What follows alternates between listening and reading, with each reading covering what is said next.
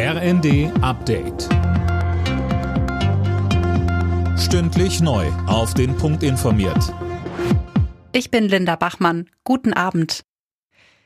Mit der Maskenpflicht im Fernverkehr der Bahn ist Anfang Februar Schluss. Das hat Bundesgesundheitsminister Lauterbach heute mitgeteilt.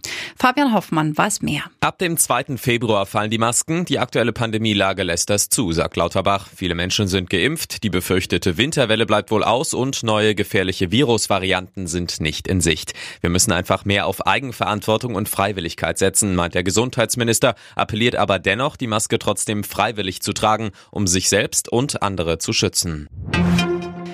Im Zusammenhang mit der Räumung des Braunkohledorfs Lützerath in NRW haben etwa 200 Leute in Berlin randaliert. Sie warfen Pflastersteine in Schaufenster und beschmierten Parteibüros der Grünen. Die Polizei hat mehrere Randalierer festgenommen. Im Streit über die mögliche Lieferung von Kampfpanzern an die Ukraine wächst der Druck auf Bundeskanzler Scholz. Auch Politiker der Ampelkoalition drängen auf eine zügige Entscheidung. Die Ukraine fordert schon seit längerem Leopardpanzer. In dieser Woche nahm die Debatte Fahrt auf, weil Polen sich im Rahmen einer internationalen Koalition zur Lieferung bereit erklärt hatte.